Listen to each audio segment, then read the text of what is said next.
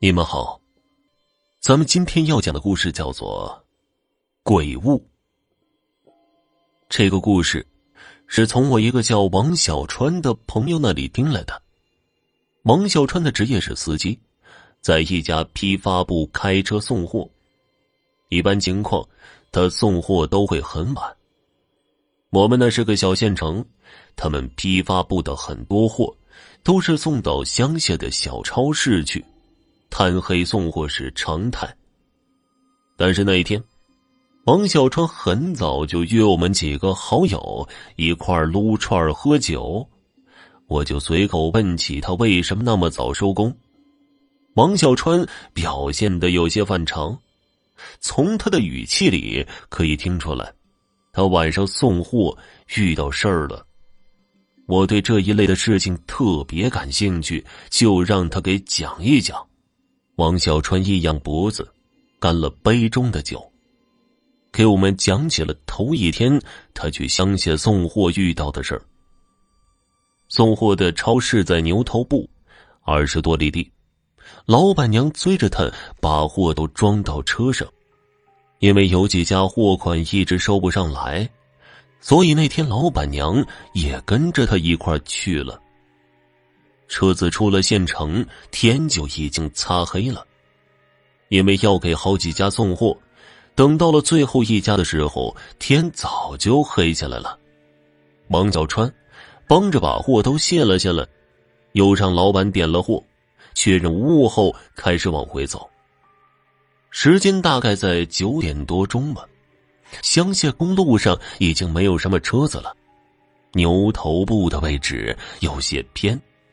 在回去的路上，老板娘说起还有一家账没收上来，但是超市老板答应下次送货的时候给结清。老板娘就把这事儿交代给了王小川。两个人有一搭没一搭的说着话，就看见前面不远处的路边坐着一个穿着红衣服的女子。那个点儿，路上没车也没人的。突然冒出来个女人来，还坐在路边，这让王小川觉得有些蹊跷，就跟老板娘说那个女人有些古怪。可老板娘呢是个热心肠，觉得那女人可能是遇上什么事儿了，让王小川赶紧停下车。车停了之后，老板娘下了车，走到那个女子跟前。问那女人是不是遇上什么事儿了？要不要帮忙？那个女人一直低着头，也不说话。老板娘见那女人不回答，就接着问她。那个女人还是没回答，却站起身来，也不理会老板娘，径直的上了王小川他们的车。王小川打量了那个女人一眼，除了觉得她阴郁了一些。也没看出有什么异常来。老板娘跟上了车，问那女子家住哪里，可以送她一程。可是连问了两声，那女人也不回答。王小川和老板娘都觉得那个女人可能是个哑巴，不会说话，或者是出于什么原因不想说话。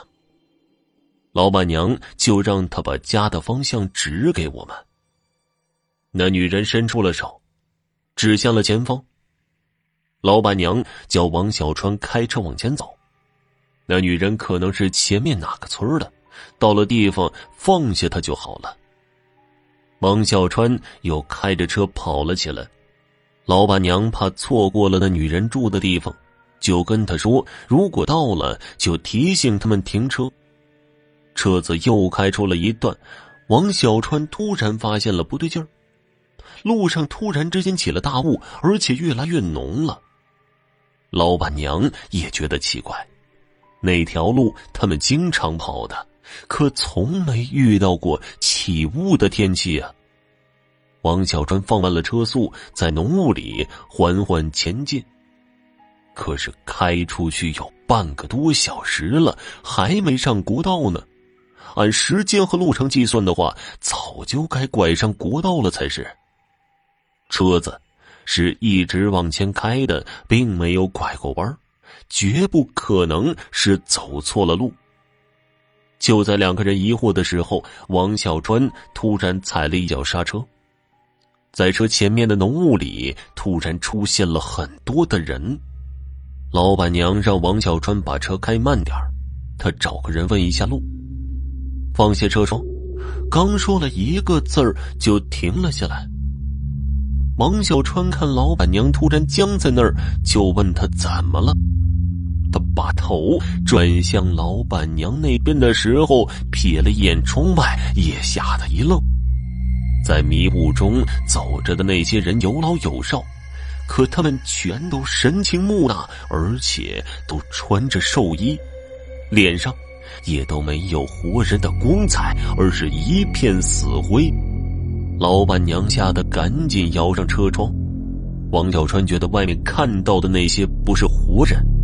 老板娘也有同感，因为那些人身上完全没有活人的气息，怎么看都像是鬼。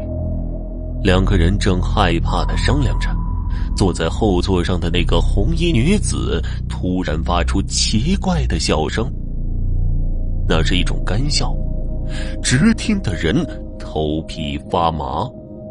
王小川觉得那女人的声音不怀好意，却又望向了窗外。原本走在路上的那些人，全都向车子靠拢过来，而且越聚越多，有的甚至扑到车窗上，吓得老板娘直往后躲，因为那些根本就不是人。他们开始用力的推车子，好像要把车子掀翻一般。王小川和老板娘在车子里被摇晃的东倒西歪，那女人也笑得更加厉害。老板娘觉得是那个女子搞的鬼，就大声的质问她为什么恩将仇报。那女人并不作声，恶狠狠地瞪了老板娘一眼。车里猛地刮起一阵旋风，刮得王小川和老板娘全都睁不开眼睛。就听见车门“咣当”一声被撞开了，风也停了下来。两个人睁开眼睛往后座上一看，那女人已经消失不见了。再看向窗外，顷刻之间，浓雾也已经散去了。两个人心里都明白，这是遇上不干净的东西了。老板娘催着王小川快些离开那儿。王小川一脚油门，把车开得飞快，好在十几分钟后便上了国道，平安到了家。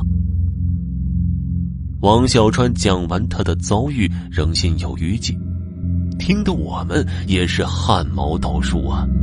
他说：“老板娘跟那一带开超市的人打听了一下，他们见到红衣女子的地方，前几天确实出了一起车祸，还撞死了一个女人。”应该就是他们遇到的那个。老板娘也更改了送货时间，天一黑就让王小川下班。我想换成是谁，也都会被吓破胆儿吧。好了，本集播讲完毕，感谢您的收听。